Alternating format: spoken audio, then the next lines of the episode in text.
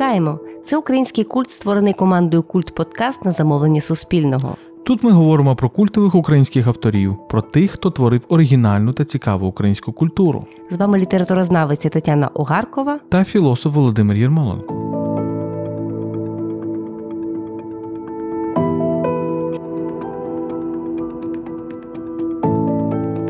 Сьогодні ми говоримо про Кіру Муратову, українську режисерку румунського походження. Кіра Муратова називала себе румунським режисером з радянським паспортом, але в радянському союзі її фільми нерідко забороняли. Її стрічки ставали сенсаціями на міжнародних фестивалях, але так і не стали масовим кіно. Її фільми неможливо ні з чим сплутати, але водночас їх не просто визначити. Кіра Муратова народилася в 1934 році в місті Сороки в королівстві Румунія. Нині це територія Молдови. Вчилася в Діку в Москві, а після завершення навчання опинилася в Одесі, де стала штатною режисеркою Одеської кіностудії. Муратова від самого початку мала своє уявлення про мистецтво кіно, і, попри аполітичність та антиідеологічність, її фільми потрапляли під цензуру та заборону. Лише в часи перебудови її фільми дістали з полиці, а сама режисерка змогла продовжити свій професійний шлях. У 80-х її програмний та жорстокий фільм Астенічний синдром став першим радянським фільмом, в якому прозвучала нецензурна лексика. А 90-ті та нульові стали для постановниці найбільш плідними. Її фільми занурюють у дивний, подеколи жорстокий, подеколи надзвичайно зворушливий та смішний світ, де діалоги балансують на межі абсурдних повторень, а ролі виконують люди, які не є професійними акторами. Після останнього фільму під назвою Вічне повернення у 2012 році Муратова відійшла від кіно та вела замкнений спосіб життя. Під час майдану та російської агресії відкрито підтримала Україну. Про Кіру Муратова та її унікальну кіномову говоримо з Ольгою Брюховецькою, теоретикинею кіно, доценткою кафедри культурології Києво-Могилянської академії.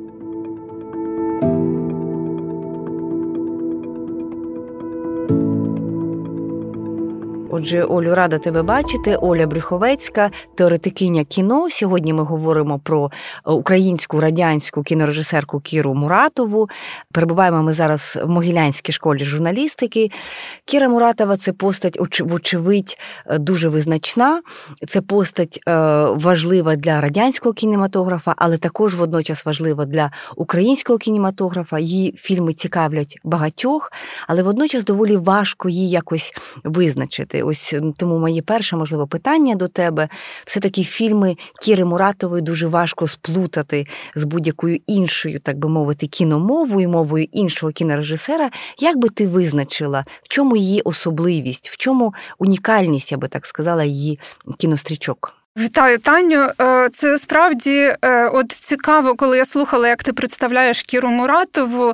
Її неможливо визначити одним словом. Тобто, ми маємо е, завжди сказати, що вона, наче українська, але вона не зовсім попадає, наче радянська не зовсім попадає. Довгий час її визначали як російську, вона не зовсім попадає. І оце от визначити Кіру Муратову це справді потрясаюча головоломка, тому що вона Е, її неможливо ні з ким сплутати, але дати її визначення неможливо е, одним словом. Це, е, мабуть, буде не ідентичність Кіри Муратової, як якийсь спільний знаменник усіх її множинних ідентичностей чи вислизання від цих ідентичностей. І ось я зараз перебуваю під враженням дуже великої міжнародної конференції, присвяченої присвяченої Кірі Муратової. Вона проходила під час пандемії, відкладалася і зайняла практично два роки. Ось і е, е, одна з най... Е, одна з таких провідних ліній цієї конференції було як. Е, як е, схопити оце вислизання Кіри Муратової. І мені дуже сподобалося, як буквально нещодавно остання третя частина конференції відбулася така французька. Е, французька дослідниця російського походження Євгенія Звонкін е, сказала, що, мабуть, е, Кіру Муратову можна оцей от спільний знаменник визначити її через те, що вона завжди долає визначеність і завжди просувається вперед, завжди в пошуку чогось нового, тому що її ранні фільми це одне, її фільми перебудови це інше, її пострадянські фільми це зовсім інше. Останній фільм це щось е, нове, і це завжди якийсь е, неочікуваний такий е, сув і дискомфорт. Того досить невеликого кола шанувальників Кіри Муратової. І, мабуть, от ті вірні Кірі Муратової дослідники кіно, любителі кіно це ті люди, які готові бути сунутими. Ось і цей, мабуть, знаменник буде в жесті Кіри Муратової, в жесті суву з е, очікуваного і звичного. Так, оцього вислизання так, від ідентичності. Ми ще детальніше, можливо, з тобою поговоримо про цю динаміку, про цей розвиток, який відбувається поміж її фільмами, скажімо, кінця 60-х і там потім 90, перебудова, потім 90-ті, потім останній її фільм 2012 року Вічне повернення. Давай скажемо прості речі, що Кіра Муратова дуже упродовж десятиліть називала себе радянським режисером з румунським паспортом, що вона народжується на території е, теперішньої Румунії, що велику частину свого життя вона проживає в Одесі, деякий час вона знімає в Ленінграді. Ну і все-таки, якщо сказати, таке рідне місце, це все-таки е, Одеса, і вона приймає українське громадянство наприкінці перебудови, якщо я не помиляюся, поправ мене, якщо помиляюся, або на початку незалежності. Тобто, це така, і при цьому всі її фільми це фільми російськомовні, так що став ну, становить певну таку е, проблематику, про яку теж сьогодні поговоримо, тому що ми бачимо, що з одного боку, якщо ми подивимося на Росію, на сучасну Росію, то велика кількість, велике таке прагнення, ну не те, щоб її привласнити, а принаймні її назвати одним з найбільш визначних режисерів усього пострадянського простору, але водночас, і це теж тема, яку би хотіла торкнутися сьогодні. Ем, український кінематограф, вочевидь, прагне і має всі права на те, щоб зарахувати зараховувати її до української традиції, і я знаю, що ця тема тебе також цікавила. Давай почнемо спочатку. Так, це кінець 60-х е, років е, Муратова. Випускає декілька фільмів, серед яких е, от, повнометражні, якщо не помиляюся, короткі стрічі, так, довгі проводи. Це я би не сказала, що це антирадянські фільми, але це фільми дуже дивні. І пам'ятаємо, наприклад, що довгі проводи, е, її фільм 71-го року, е, він відразу опиняється під радянську заборону. Чому так сталося? Так, ну е, мабуть, треба почати з того, що Муратова е, закінчує вдік в е, кінці 50-х і в 61-му за розподілом опиняється в Одесі. Вона завжди говорила, що Одеса з нею сталася. І це теж дуже цікавий момент. Я повернуся до її перших самостійних фільмів, але ну, цікавий момент, тому що це спроба визначити ідентичність Муратова. Ми завжди якось ідентичність десь дуже вважаємо чимось внутрішнім. Але якщо задуматись, ми народжуємося в якійсь країні, це з нами стається, так? І ось в Кіри Муратової з нею сталася Одеса, і вона просто нам показує, що да, ми опиняємося в якихось обставинах, да, ми починаємо їх аналізувати, да, ми починаємо дивитися, намагаємося розробити якийсь внесок. І, мабуть, це максимум, що можемо від ідентичності просити. Тому що коли ми надто починаємо в це вірити, ми натикаємося натикаємося на стіни, які е, насправді створюють ну, зайві парадокси, скажімо так. Тому що ми завжди опиняємося в якихось обставинах, і добре, якщо ми ці обставини намагаємося зрозуміти і принести щось. І я думаю, от в цьому е, в, так, в такій ідентичності Муратова цілком вписується в українську режисер, в українську режисерку. Ось, але е, не вичерпується нею. Ми перейдемо до цього. Отже, 61-й рік Кіра Муратова з своїм чоловіком Олександром Муратовим за е, розподілом. Е, тоді в Дік е, ем, вищі державні курси кінематографії розподіляли молодих режисерів по всьому радянському союзі. Вона от опиняється в Одесі, І е, початок її кар'єри е, чи ну, творчості він от має оцю таку затемнену частину, коли вона зняла е, три фільми, які, е, в тому числі короткометражні, які де немає її імені в титрах. Там є Іванов, там ще якийсь Сидоров. Ось і це Іван е, Сидоров. Так, так, так, так вона ем, е, заміняла. І це е, дуже важливий момент для розуміння того. Якою була Кіра Муратова, вона була безкомпромісною від самого початку. Треба розуміти, що ну, коли режисери, це дуже і сьогодні триває, це завжди так було. Коли тільки режисери, коли режисери починають свою кар'єру, вони зазвичай е, і ще не мають слави, не мають якогось визнання, вони значно легше йдуть на компроміси. Це нормально йти на компроміси. У Кіри Муратової цього не було від самого початку, і вона е, е, пройшла через е, ну, єдине, що з спогадів Олександра Муратова він розповідав про ці ранні фільми, е, що вони ем, пішли на хитрий крок е, і погодилися знімати на тему села колгоспу. Е, цей перший повнометражний фільм Наш чесний хліб.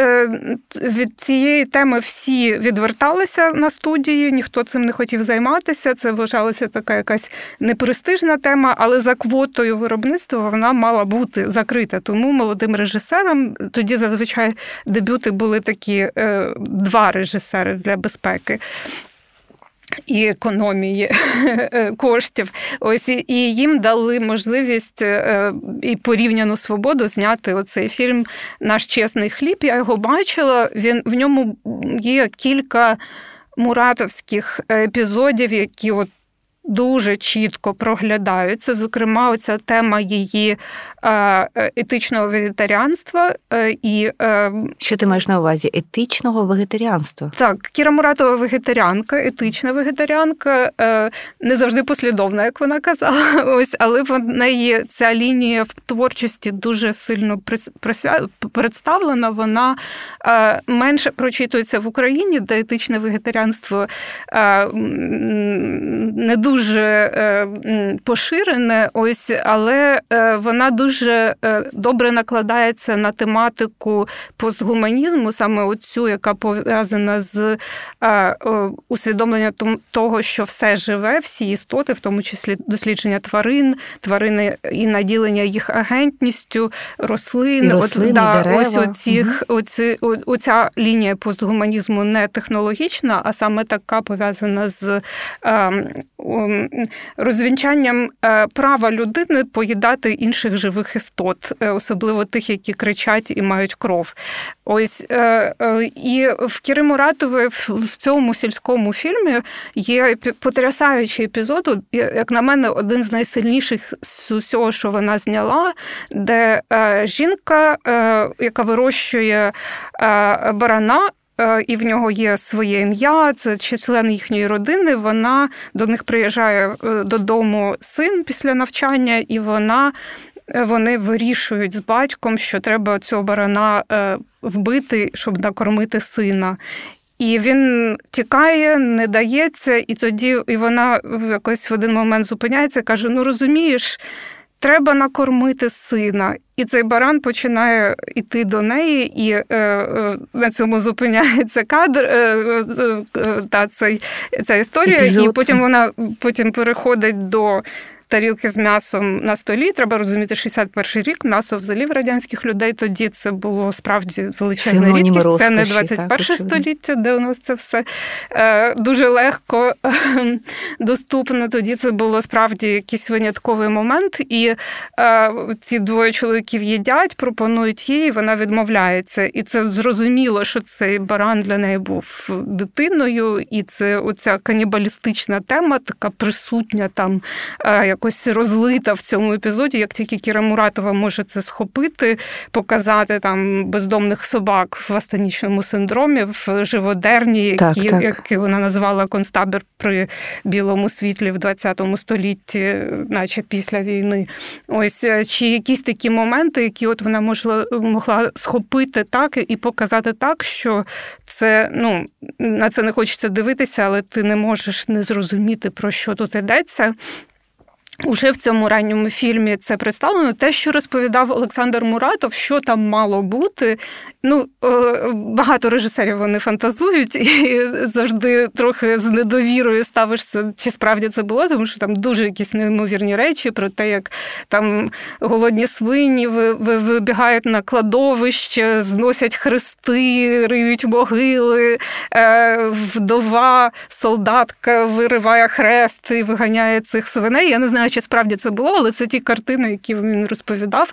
Ну, принаймні, якось вони існували в цій уяві. Тобто, це мав бути якийсь абсолютно потрясаючий фільм е, з якоюсь такою пронизливою е, е, основою, такою емоційною напругою трагедії повоєнної села, цього цього бідності якоїсь неймовірної ці, ці цього відчуття, яке ми зараз знаємо, що таке війна і що таке, як це емоційно переживається.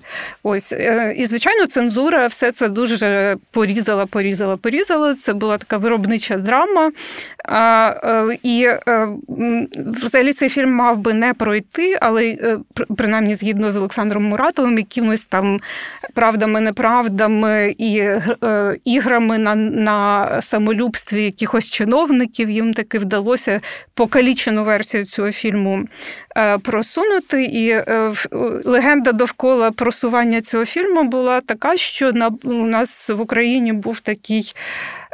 Кондуфор е, це за е, відділом ідеології при е, ЦК Української партії. Як це розшифровується? Кондуфор? Це прізвище Олександр Кондуфор.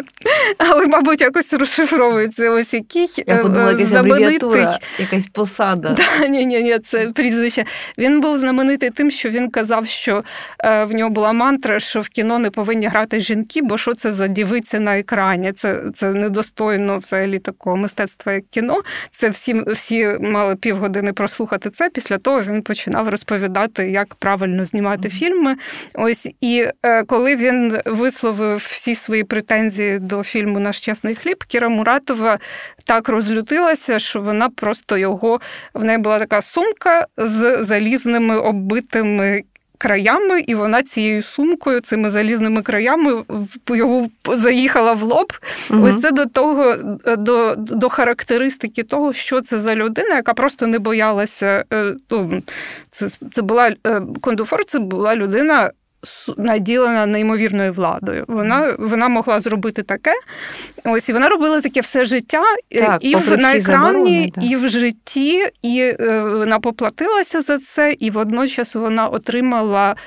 Ну, мабуть, найбільш е, цілісне життя, попри оцю покаліченість її е, творчості, коли її забороняли, е, як в радянський час, так і в пострадянський е, з інших причин. Продюсери її не дуже любили. Ну, Давай згадаємо, от як Кандафор вважає, що дівіці не мають з'являтися на екрані. Згадаємо, що в фільмі Короткі встрічі, так, це 67-й рік, якщо не помиляюся, вона з'являється там в головній ролі. Тобто вона є режисеркою водночас цього фільму, і наскільки вона це пояснювала в інтерв'ю, що вона шукає шукала актрису на цю роль, але їй не вдалося знайти. Відповідно, вона зіграла сама. Там таке тріо, ем, значить, там Висоцький також грає, і дуже цікаво бачити власне її у власній ролі. Тобто вона режисує фільм, де вона грає. І у цій історії заборон можу лише погодитися, дійсно. Ці постійно їй вдалося пережити дуже різні епохи, так тому що це і епоха оця е, радянська, ще і потім епоха перебудови зі своїми правилами, потім 90-ті, так, тобто там вже інші проблеми, е, власне, вироб кіновиробництва. Оця історія заборони. Я от дивилася ем, довгі проводи і намагалися зрозуміти, чому цей фільм був заборонений. Він не говорить, там немає ніякої критики радянської влади, там немає якогось бунтарства проти, там, скажімо, радянської ідеології, там немає там жодних там відвертих сцен, які би там могли би, скажімо, збурити радянського цензора. Це історія про е, там дорослішання молодої людини і про його стосунки з матір'ю. Сьогодні ми би там жінку цю назвали, можливо, там токсичною матір'ю, яка не хоче його відпускати у якесь самостійне плавання. І, в принципі, сюжет е, він крутиться навколо цієї протистояння сина і матері, син, який хоче більшу міру до батька, але це також тема самотнього материнства, тому що вона його сама е, виховала. І ось тут ця заборона. І фільм ем, пролежав на полиці аж до перебудови. Тобто, в 78-му році, да. так. Чому так? От як пояснити, що нам говориться про цю епоху? Е, треба зрозуміти, що 67-й чи 8-й там рік завершення, рік випуску завжди трохи розширяють фільмографію. Ось ну, в 68-му короткі зустрічі вийшли на екрані. В Хрущова вже змістили, але в в Москві, але в Україні ще був шелест.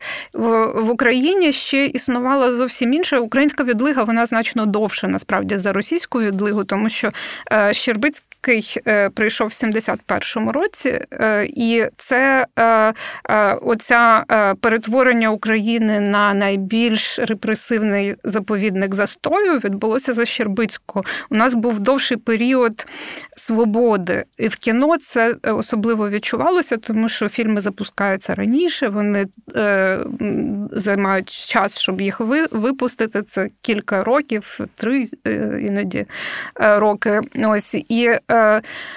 коли запускалися е, ем, е, довгі проводи, це була одна епоха. Коли вони вийшли на екрани, це була вже інша епоха. Коли е, закручування гайок було не не з якихось причин, а тому що таких локальних причин, а тому, що треба було це суспільство, яке раптом почало розправляти плечі і почало якось відчувати і насолоджуватись свободою, і це також супроводжувалися якимись ідеями, е, ну, які були небезпечними, але небезпечним було середовище свободи, середовище виходу з зашореного якогось такого порядку денного, який от диктувала партія. Ось це було небезпечно. Це треба було знищити. Це був номер ворог номер один, тому що це середовище породжувало всі небезпечні ідеї, в тому числі там якогось національного відродження. Кіра Муратова була далека до цього, але ці це середовище середовище породжувало такі ідеї. Тобто, завдання було показати людям, що є дуже чіткі рамки, і вони не мають права за ці рамки виходити. Звісно, фільм Кіри Муратової дуже виходив за рамки, які були дозволені. І якщо в 67-му році чи 8-му, коли короткі зустрічі е, вийшли на екрані, ці рамки були значно ширші то в 71-му вони е, звузилися, звузилися дуже. Тому шукати причини заборони треба не стільки в самому фільмі, скільки в історичному контексті, в який він вийшов. Фільм, е, звісно. А е, були ярлики, які тобто були пояснення, так звані офіційні, чому цей фільм заборонений, і це називалося е, вживу цей російський термін мелкотєм'я. Тобто, що ці теми е, ганьблять велич радянської дійсності, що це не, не типове, це щось неважливе. Ну, треба розуміти, що радянське суспільство було дуже патріархальним. Ми наслідки цього відчуваємо сьогодні. Ось і що щось пов'язане з жіночою долею, яке не вписується в дітонароджування і служіння вітчизні, воно вважалося неважливим, нетиповим і навіть шкідливим, тому що ну, жінки могли якось прорезонувати з цією темою, задуматися над своїм життям, і це було небезпечно. Тобто небезпеки так, ну, і викривалося, от власне також це становище, коли е, жінка вирощує свою, ну виховує свою дитину сама самотужки упродовж так, тобто це безбатьківство.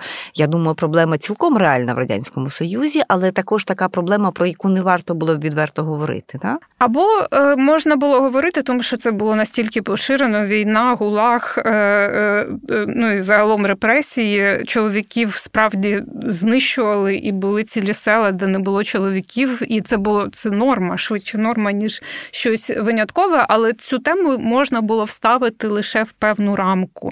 Е, жертовність жінки, яка виносить героїчно на собі якісь там подвиги здійснює, і ось вона має вкладатися в дуже чітку ієрархію радянських цінностей. Не дай Бог, вона буде про себе думати, угу. чи буде якось ірраціонально е, поводитися, чи вона буде е, ем, якось просто людиною з своїми слабкостями, з якимись невизначеностями, це вже сприймалося як щось небезпечне, тому що воно ну, воно ставило під сумнів от ту рамку, яка існувала. Все, ну, що це... ставило її під сумнів, воно сприймалося як як, як загроза, навіть якщо ця загроза була е, начебто не, не чимось опозиційним відверто.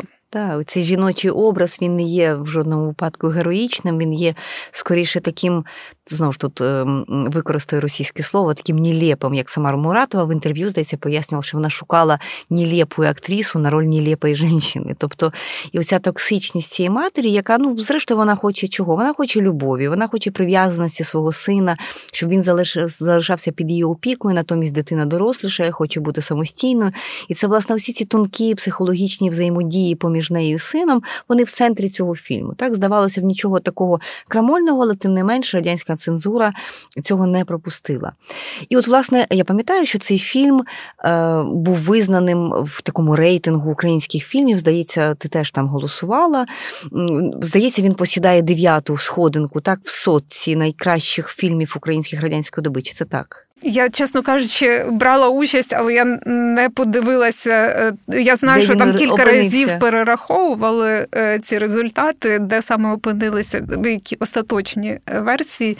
Але я безперечно можу погодитися з тим, що це фільм, який ем, продовжує сьогодні бути дуже ну ось він він якось не, не зістарився в ньому через те, що в ньому було так мало радянського, він виявився дуже дуже близьким і якось е, е, е, вічним, можливо, таким нестаріючим фільмом. Так що я не здивуюся, що його в, в, в, в таку досить високу ступінь можуть поставити сучасні молоді критики. Більшість в цьому опитуванні були саме дуже молодими критиками. Угу.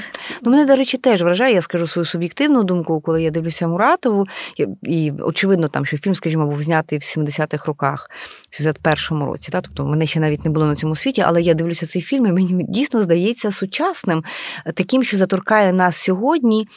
Сама Муратова часто пояснювала, що вона бере такі якісь позачасові теми, але в сучасних е, одежинах. Так? От, власне, є певна прив'язаність власне, е, самого антуражу до того, що відбувається тут і зараз, скажімо, там радянська там Одеса, да? в фільмі в цьому, скажімо, там одеські ці, ці кадри. Але водночас вони про щось, що виходить за межі е, конкретної епохи. Тому так мало політики в її фільмах, тому так мало ідеології, тому так мало взагалі якоїсь такої конкретики, яка би робили ці фільми зав'язаними на певні історичні події. Ми, от глядаючи, дуже часто не може собі дати чітку відповідь на питання, а коли це все відбувається. Так? Коли ми дивимося картину, будь-яку ми. Особливо, якщо ми так виходимо з ідеї про те, що це якийсь реалізм, да, про щось, да, ми хочемо зрозуміти, коли це відбувається. Насправді, в фільмах Муратови дуже часто таке враження, що це відбувається завжди, або може відбуватися завжди. Да? Ну, я би тут трохи по-іншому ще сказала. Ем, мені здається, оця ем, актуальність е, фільмів Муратової, і вони актуальні по-різному, тому що знову ж таки ми починали з того, що Муратова дуже різна, хоч ми її завжди впізнаємо, але вона завжди дивує. І ось е, думаючи зараз про е, довгі проводи, мені здається, що ну, там можна побачити Одесу на зламі 60-х, 70-х ем, ем, і ця актуальність вона швидше пов'язана з тим, що Муратова просто підмічає якісь неймовірно тонкі деталі життя. І в цих тонких деталях, які не є кліше часу, а е, не є те, що може навіть час про себе сам уявляв, а те, що може схопити камера, і Муратова в цьому сенсі дуже чутливе око е, і і вухо, і е, е, на дотик там дуже багато е, моменту дотику шкіри, і е, є чудова стаття Еми Відіс британської теоретикині кіно. Е, якраз про гаптичну е, чуттєвість в цьому фільмі в е, довгих проводах, тому що якщо подивитися, як багато взагалі в Муратової на екрані з'являється рука, яка чогось торкається, і як це присутньо в довгих проводах, там руки, які гладять собаку, якісь от якісь пізнання світу через дотик, і це дуже така актуальна тема, десь останні 10 років гаптичне чуттєве е, дотик як спосіб пізнання світу. От в Муратової це увага до чуттєвості, до якихось деталей, вона е, дійсно вивалюється з того радянського часу, дуже логоцентричного, дуже е, такого зосередженого на, на якійсь програмі дій в житті, яке заперечує тілесність в принципі, а особливо жіночу тілесність, яка там бачить якісь лише образ там вождя і людей, які за ним прагнуть, і е, і е, ну, з іншого боку, е, відлига вона дала якийсь якийсь вдох повітря чогось такого. Тілесного внесла в кінематограф, але в Муратові це особливо, я би сказала, тонко відчувається, і от через цю тонкість цих деталей кінематографічної матерії, яка створює цей фільм, ми в нього з ним можемо резонувати. Тому так, е, тому цей фільм він не сприймається як фільм. Е, певних часів. Mm-hmm. От Якщо е, навіть взяти фільм Карена Шахназарова Кур'єр, який насправді переспівує сюжет фільму Довгі проводи, там теж мама, син, який хоче від неї вирватися.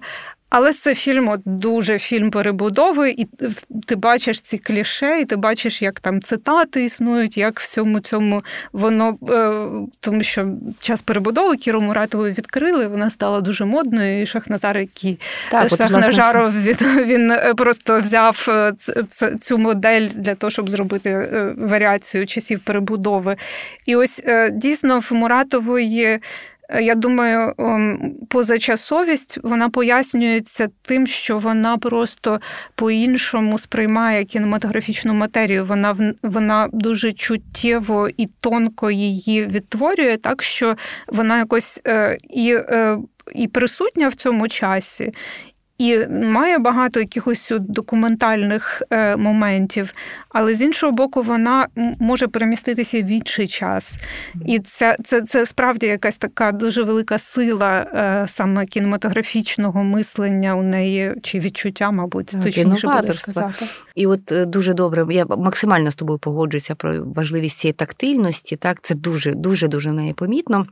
Водночас ще одна така цікава річ, яку помічаємо, коли дивимося фільми Муратової, це мовлення, мовлення персонажів. Ну, по-перше, в її фільмах, багатьох її фільмах, вона знімає не лише професійних акторів, а вона знімає людей, е, які не мають фахової професійної акторської освіти.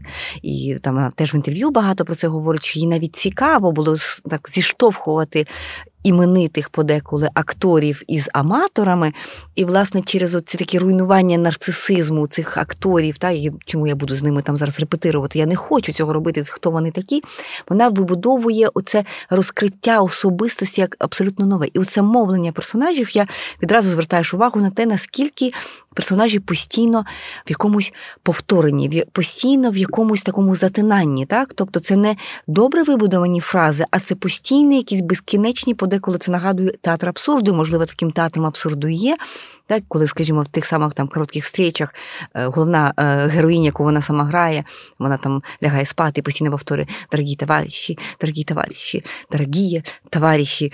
І це постійне повторення одного і того самого, воно створює якийсь такий дивний шум, е, е, такий лепет, да, якийсь такий лемент, я би так сказала, який деавтоматизує наше сприйняття якось мовлення. І от вона мені видається дуже літературною, дуже людиною кінорежисеркою, для якої важлива ця словесна матерія.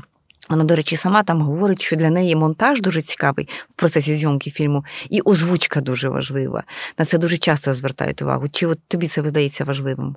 Так, звичайно, це абсолютно тут е, це є такий авторський прийом, зламана пластинка, так звана, коли е, повторюється одна і та сама фраза багато разів аж до нестерпності доводить е, глядачів. Ну, в кожної глядачки, глядача міра толерантності різна, дехто не витримує, так, але це знаменитий прийом, який практично, мабуть, зустрічається в кожному фільмі.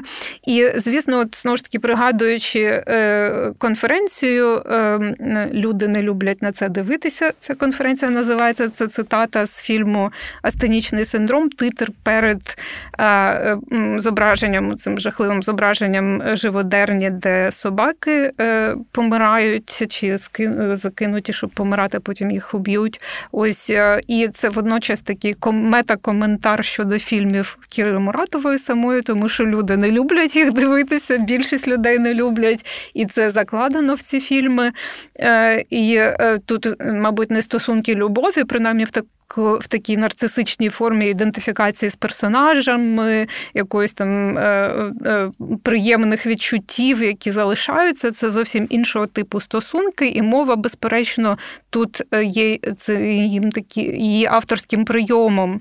І ось якщо оця повторювана мова, мова, яка не несе смисл, а яка модулює якісь емоційні градації, яка йде через повторюваність, тому що вона не додає додає смисл, а додає якісь інші можливості. І е, на конференції, яка називалася Люди не, ем, не люблять на це дивитися, е, і це з одного боку цитата з фільму Кіри Муратової «Астенічний синдром. Е, це титр перед показом живодерні, де собаки помирають чи будуть вбитими зараз. Ось і водночас це коментар щодо фільмів самої Кіри Муратової, тому що люди справді не дуже люблять дивитися ці фільми, це е, швидше відносини не любові, якщо е, говорити про людей, які такі дивляться, е, не любові в такому сенсі нарцисичних інвестицій, ідентифікації з персонажами, якоїсь там ем, цікавої історії, яка розгортається. Це швидше спроба пізнати світ і побачити по-новому через її бачення, яке вона відкриває у фільмах. Так ось на цій звісно, тема. Ем, осмислення цього прийому і загалом е, ну, цього повторюваної словесності, яка не несе додаткового смислу, але яка розширяє а, е, діапазон емоційного вираження чи наповнення мови, мабуть, так можна сказати, вона е, піднімалася і в такому дуже цікавому контексті, тому що Кіра Муратова на заході вона стала знаменита в часи перебудови, і в часи перебудови її сприймали якось таку дуже темну режисерку, режисерку чорнухи, режисерку розпаду, режисерку якоїсь такої, ну ця тема з 60-х е, чи з 50-х навіть не комунікації. І от ці повторювані фрази зазвичай е, е, описувалися вставлялися чи вставлялися в рамку того, що люди не чують один одного, люди глухі, тому їм треба час повторювати. Тому ця вся якась е, колапс мови і е, її здатності передати смисл. Він от е, от, от це була та та рамка інтерпретації роботи Кіри Муратової з мовою. І ось конференція 20-21 року присвячена Кірі Муратової, яка зібрала Вона відбувалася онлайн, але це в Берліні, в університеті Берліну відбувалася локація. Це була спроба переосмислити Кіру Муратову, Кіру Муратову, ну, мабуть, для 21 століття. І ось е, результатом роботи цієї конференції одним із якраз з Євгенією Звонкін, це був такий цікавий діалог, коли е, ми прийшли до того, що оця множинність однієї тієї самої фрази, це не обов'язково означає, що люди не чують один одного. Вони, звісно, не чують дуже uh-huh. часто. Uh-huh. І ми дуже часто в житті повторюємо одну і ту саму фразу, не помічаючи цього. Але це якраз оцей діапазон можливих реальностей. Це що можна так сказати, можна так сказати, можна так. І Інтонація це якась така, така мова на 360 градусів. І це через інтонування, через, через повтори, як завжди трохи невеличку відмінність від попереднього. І це розширення нашого бачення світу. І це, мабуть, от буде Кіра Муратова для 21 століття, тому що в 20-му, е, в кінці 20-го століття Кіра Муратова сприймалася в цій рамці чогось такого, якоїсь розпаду, невдачі, колапсу, е, е, злості навіть. Ось і 21 століття це, це один з моїх таких висновків цієї конференції. Це пошук. Е, іншої інтонації Кіри Муратової, пошук іншого, іншої сторони. Можливо, ця інша сторона, оця грайлива, оця якась така, яка розширяє реальність, вона стає більш важливою з часом. Угу. Ось така поліфонія голосів, тобто побачити не лише якесь безмістовне повторення одного того в пошуках смислу, якого немає, або бути почутим, а от така поліфонія голосів. І я би підтримала тут те, що дійсно оцей аспект грайливості, якоїсь іронії, він в неї є. От той саме ми починаємо дивитися астенічний синдром. Там перші 40 хвилин ну це реально неможливо дивитися. Це дуже жорстка історія. Так, це історія жінки, лікарки, яка ховає свого чоловіка. Це показано максимально буквально. Це така класична, от дивишся, така якась класична перестроєчна чорнуха. Да? Такий чорний фільм, його неможливо дивитися. Аж раптом глядач розуміє, що це не фільм Кіри Муратової, а це фільм у фільмі, тому що ми опиняємося в кінозалі, так зупиняється раптом цей фільм, і, значить, в залі є глядачі, е, да, які виходять один за одним і не хочуть навіть зустрітися. Там запланована зустріч з головною ем, актрисою, яка зіграла головну роль, і ніхто не хоче з нею говорити така самоіронія, так, вона присутня і вона, можливо, не так зчитується, тому що це є прочитання на якомусь другому рівні. Так? Це такий прийом доволі. Доволі поширений. Олю, ще одна тема, яка дуже важлива, щоб ми встигли про це поговорити. Я знаю, що тебе цікавила тема взаємозв'язків Кіри Муратової і Параджанова. Взагалі, коли ми про неї говоримо, дуже важко якось виокремити якісь впливи. Так, от хто на неї впливає? Вона настільки якась така сама по собі, така вона стоїть окремо від усіх, вона настільки важко її сплутати з кимось, що говорити про впливи можливо не так просто. Але все-таки вона має свою якусь традицію зв'язків з українським кінематографом.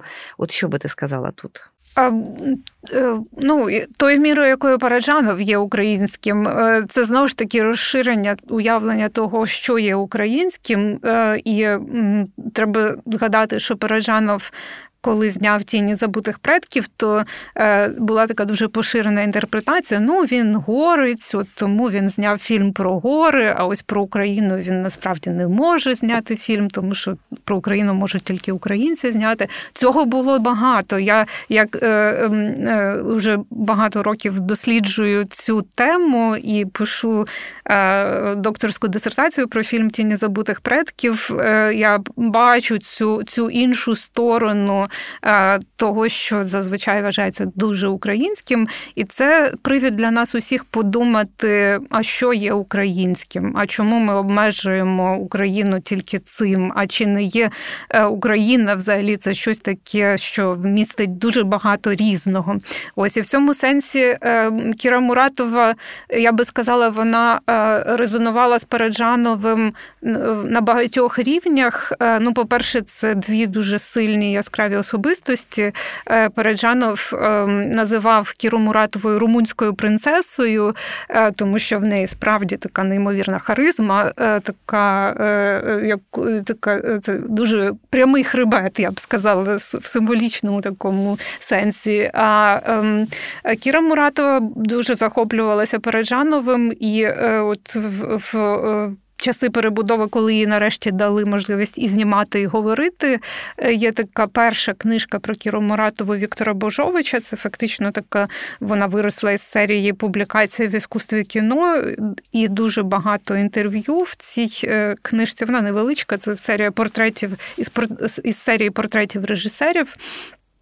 Е, в 88-му році тоді вона говорила про те, що переджан, що вона що от да, Сергій Герасимов це був вчитель у Вдіку, у неї е, голова майстерні. Вона багато в нього навчилася, тому щоб бути живою, тому щоб помічати живе, помічати цікаве і незвичне. Це те, що він привів при тому, що Сергій Герасимов і його фільми дуже далекі від того, що що робила Кіра Муратова. Але ось на 88-й рік вони сказали, що у мене є вчитель, це Сергій Параджанов. І цього не видно в моїх фільмах, але є якийсь глибинний зв'язок з Параджановим. Вони дружили. Е, ну, тою мірою, якою обоє вони не так часто бачилися, але вони дуже поважали одне одного, і е, в них були.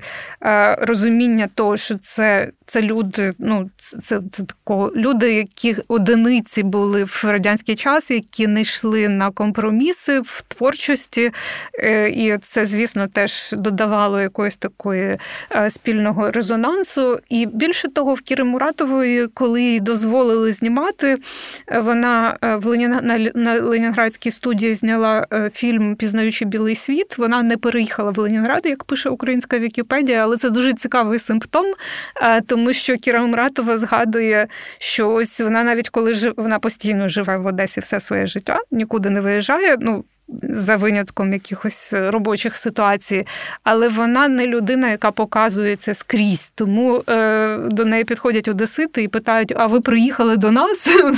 Це з того типу людей, які е, вони настільки не вписуються в своє середовище, вони настільки виділяються, що вони завжди, наче приїхали з якогось іншого світу. І е, і тому ця легенда, що вона поїхала жити в Ленінград, не поїхала. Вона е, сказала, працювала вона там, там працювала, тому що це було єдине місце, де де їй дозволили це через якихось друзів, які там довго вмовляли, якимись правдами і неправдами дали їй зняти виробничу драму про будівництво, яка от ну мала всі цензурні якісь галочки поставити, що це можна робити, що це дуже безпечний сценарій. Сценарій був опублікований.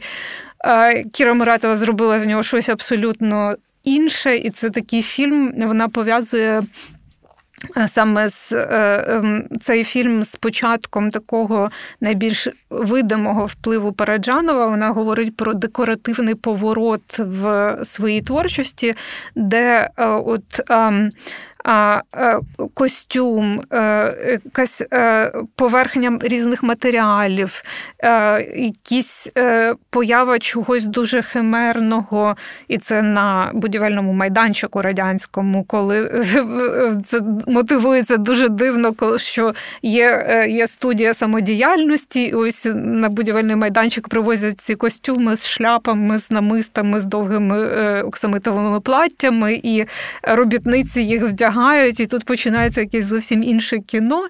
Ось, але це все це те, що вона говорила про, про е, Параджанова, про його вплив. Те, що можна побачити, але звісно, цей вплив це не не вплив в дусі імітації. Існує дуже багато імітаторів Парижанова.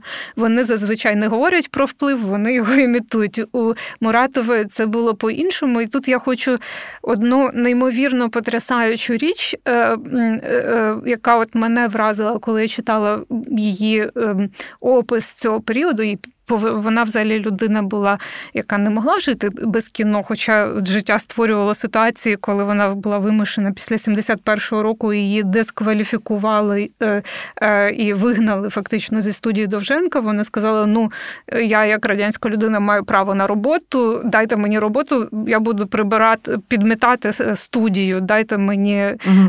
якусь роботу на студії. Людина має працювати. Так, так. І вони злякалися і дали їй посаду бібліотекарки так, так. Е, і е, це теж дуже дуже по-муратовськи. Тобто вона е, при тому, що їй казали, що ви можете ну її запрошували в Москву на Мосфільм, і, до речі, Параджанов теж відмовився принципово працювати в Мосфільмі. Це теж їх ріднить. Вони люди, які не витримували оцього. Е, центрально владного ем, середовища. Угу. Це люди маргінесів. І це от не випадково, що Парижанов, навіть коли він там з Шкловським е, сценарій по Андерсону було простіше, писав перед своїм арештом, було простіше зняти це на Мосфільмі. Він сказав: Ні, я хочу в Прибалтиці знімати, тому що це інше середовище, інша атмосфера. Ось і е, е, так, Кіра Муратова розповідала е, один момент е, про е, ем, це знову ж таки до типу мислення, який для неї притаманний, коли вона в якихось побутових деталях може розкрити якусь неймовірну е, правду про життя, яка інакше її неможливо виразити. Вона розповідала, що Рустам Хамдамов який теж був такий е, неприкаяний, е, викинутий художник в радянському е, середовищі. От це був фільм Пізнаючи білий світ, куди зібрали такі, які, такий заповідник цензурованих да, цензурованих людей. Він був там художником, і от він їй сказав, що ем, переловане мисто. Воно не повинно бути дуже густо нанизаним. Між прилинками має бути нитку видно, має бути оцей простір, оце дихання. І е, Кіра Муратова е, зрозуміла, що да, це це, це ось життя, воно не воно так само, як перелове мисто. В ньому має бути оцей простір між намистинами, має бути якісь порожні місця, мають бути інакше воно не працює. Uh-huh. Ну і ми дуже часто бачимо в кіно, де намагаються стиснути, втиснути якомога більше цих перлин, і що виходить. Так, так, це виходить занадто. Да? Але водночас цікаво, що ти, ти говориш про людей з маргінальних, тобто людей не з центру, з периферії, Параджанов, Муратова, і тим більш парадоксальним є оце прагнення, яке ну, бачимо останні останні роки, називати Муратову завжди російською, так би мовити, кінорежисеркою. Я часто зустрічаю такі словосполучення, що ось Кіра Муратова це одна з небагатьох геніїв там радянського російського кінематографу. Є цілий такий корпус текстів. От нещодавний текст мені згадується наприклад, Ямпольського 15 року, якщо не помиляюся, ціла така монографія про Кіру Муратову. І вона сама трохи іронізувала над цим. Вона казала, дуже добре любити на відстані. Так? От е, В тій димці да, цього невідомого, це десь там, вона нікому не заважає. Так? Дуже легко любити там, в імперії або в уявній вже імперії, скажімо, людей, які десь на периферії, які можна собі привласнити, але при цьому не нести ризиків, та? оцього там незручності цих людей. А Муратова, вочевидь, була людиною незручною. І, можливо, остання така тема, яку я би хотіла. Щоб ми з тобою сьогодні проговорили, Муратова, і це не секрет, вона дуже добре відома на на Заході в Європі. Очевидно, велика кількість премій, е, які отримують її фільми за кордоном. І я собі часто задаю запитання, чому так відбувається? Режисерка, яка не завжди є зрозумілою навіть е, нашому глядачеві, яку як іронізували, є широко відомою в вузьких колах, все-таки так ми не можемо говорити про Муратову як про режисера, е, який є масовим. Ну, навіть попри те, що велика кількість її фільмів є відомими. Натомість, і і ти мала можливість присвідчитися, ця конференція в Берліні. Так? Як би ти пояснила, чому Муратова так заторкає людей? За кордоном, людей європейських суспільств. Що вона їм говорить, що вона їм несе? Так, ну я би нагадала, що люди не люблять на це дивитися. Тут різні люди, е, мабуть, е, е, сегмент поціновувачів Кіри Муратової на заході це академічна сфера і і таке фестивальне кіно. Тобто не треба переоцінювати, що її також люблять на заході, але є, мабуть, ем, такі зростаюча сфера Муратова Стадіс, мабуть, це варто назвати їх, і вона набирає сил. І тут слід кілька факторів додати. Перше, це це жінка-режисер. Е, взагалі, дослідження, феміністичні дослідження кіно, вони е, одна з найпотужніших гілок досліджень кіно в академічній сфері, і загалом е, от, розуміння того, що в кіно і в інших мистецтвах існує неймовірний дисбаланс між кількістю досліджень щодо чоловіків і щодо жінок, і спроба цей дисбаланс змінити якось е, в бік більшої справедливості. Вона, звісно, ем, робить Кіру Муратовою дуже таким привабливим об'єктом для досліджень, тому що це жінка-режисерка, яка ще й в радянському контексті, де загалом навіть на екрані жінки не мали з'являтися в уявленні владних інстанцій. Ну хіба що в ролі там колхозниць там або героїчних е, там розвідниць чи щось таке подібне. Тобто в дуже патріархальному суспільстві. Е, потім це це не просто жінка-режисерка, це жінка режисерка авторського авторського кіно з дуже неповторним авторським стилем. І режисерка, як я сказала, яка е, ем, насправді ось відкриває, дозволяє своїми фільмами відкрити дуже багато таких е, зараз е, пекучих тем в академічному середовищі, наприклад, от постгуманізм, наприклад, питання ідентичностей, тому що Кіра Муратова справді от ти почала говорити про те, що вона російська режисерка, і дуже часто в Україні ось до Майдану її сприймали як російську режисерку. Ну, це Її дуже рідко, рідко називали українською режисеркою, е, або якщо називали, то з якимось таким е, застереженням. І е, ну, треба сказати, що Кіра Муратова була одна з небагатьох. Режисерок, режисерів і режисерок в Україні, яка зніма, якій вдавалося знімати фільми в період малокартиння в 90-ті роки на початку перша половина, перші десятиліття ХХ століття в Україні практично нічого не знімалося. І от тоді там раз один фільм на три роки, це фільм Кіри Муратової, їй вдавалося це якось там організувати, знайти продюсерів якось на свої дуже дуже дивні фільми. І е, тим не менше, попри це, в Україні дуже насторожено е, сприймали Кіру Муратову, її не особливо називали українською режисеркою. Знову ж таки, тому що було якесь дуже вузьке уявлення про те, що таке українське. Е, в Росії її називали російською режисеркою за межами радянської території. Її сприймали як російську режисерку, тому що, як ми знаємо, все, що радянське, воно було тотожне російському, ось тільки з Параджановим їм ні, от ніяк не вдавалося назвати його російським режисером. От Параджанов він якось е, від самого початку був настільки не російський, що що це, мабуть, єдиний фільм, е, єдиний режисер, який уникнув цієї долі. Хоча я читала, знаходила е, рецензії, коли тіні забутих предків називали російським російською легендою, і було, але не настільки, не такою мірою. Ось і після Майдану, фактично, коли Кіра Муратова публічно заявила, е, і це було публікувалося в Росії, і е, зазвичай дослідники цієї території вони знають російську мову, і вони з подивом дізналися, що Кіра Муратова приймає сторону України як сторону ем, слабшого. І і вона завжди приймала сторону слабшу слабшу сторону, сторону вона я я спеціально намагаюся знайти якесь інше слово, тому що вона е, не жалісливо до цього ставилася, а саме вона її обурювала позиція сильнішого. Тобто угу. вона і до України вона бачила, що таке Одеса, що таке Україна, але вона ніколи не могла стати на ідентифікуватися з агресором. Ось оце це, мабуть, її етична основа відмова ідентифікуватись з агресором.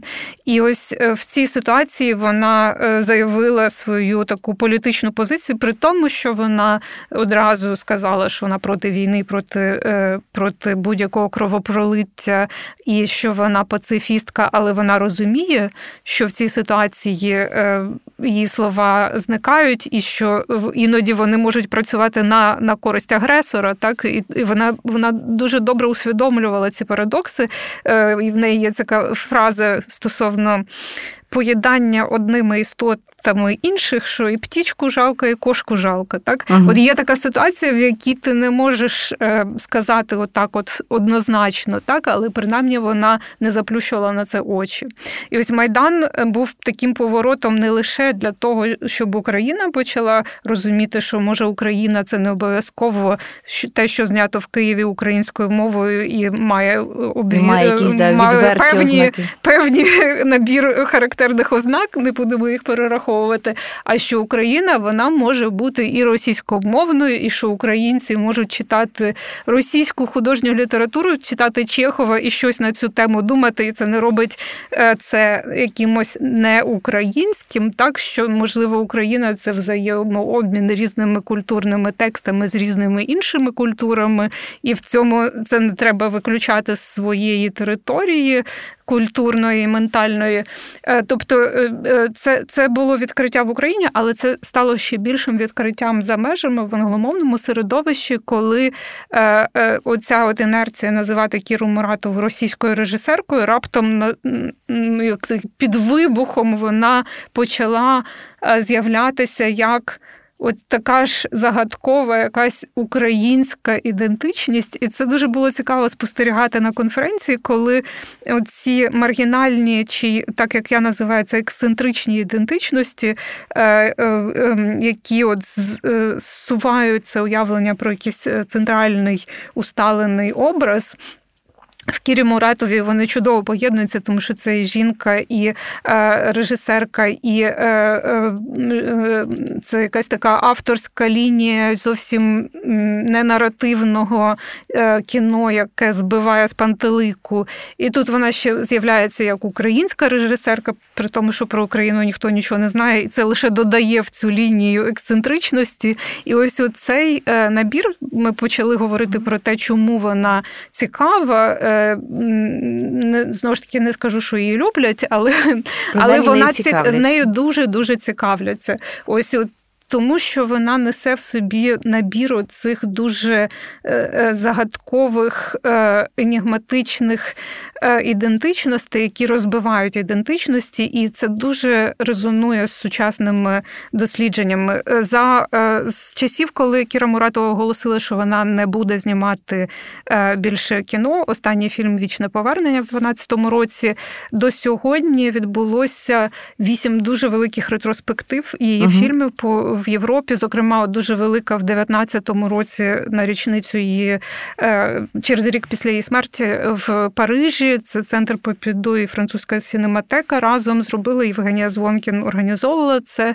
І центр Довженка постійно бомбардують, бомбардували проханнями надати ці фільми. Вони об'їздили дуже багато фестивалів. Пандемія трохи це притишила, але е, можна передбачити, що що це лише початок, початок хвилі е, відкриття Кіри Муратової е, в, в академічному і фестивальному середовищі. Я сумніваюся, що вона колись стане улюбленою серед людей масовою навряд чи, але вона е, ну таке повторюване питання на цій конференції, чому Кіра Муратова. Ем, не не займає таке ж місце, як Аньєс Варда, наприклад, французька режисерка, е, жінка-режисерка, яка от знаменита е, в усьому світі. Питання швидше стояло, чому Кіру Муратову не знають так само, як Аньєс Варда.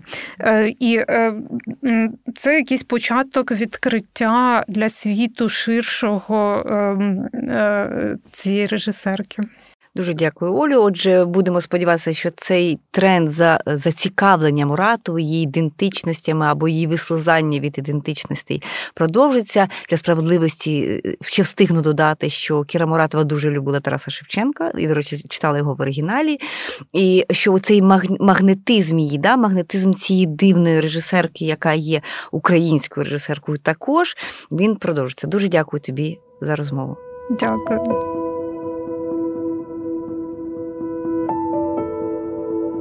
Такою була Кіра Муратова, безкомпромісна та унікальна, подеколи жорстока, але часто зворушлива, режисерка з множинними ідентичностями румунською, радянською, українською. Муратова любила Шевченка та Чехова, захоплювалася Параджановим та європейським кіно. Усвідомлення кінематографічної спадщини Муратової як сторінки українського кіно розширює наше розуміння української культури.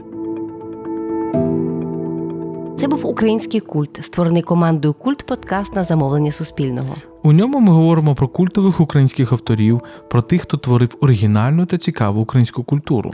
З вами літературознавиця Тетяна Огаркова та філософ Володимир Єрмоленко. Не забувайте підписатися та відкривайте разом із нами нашу культурну традицію.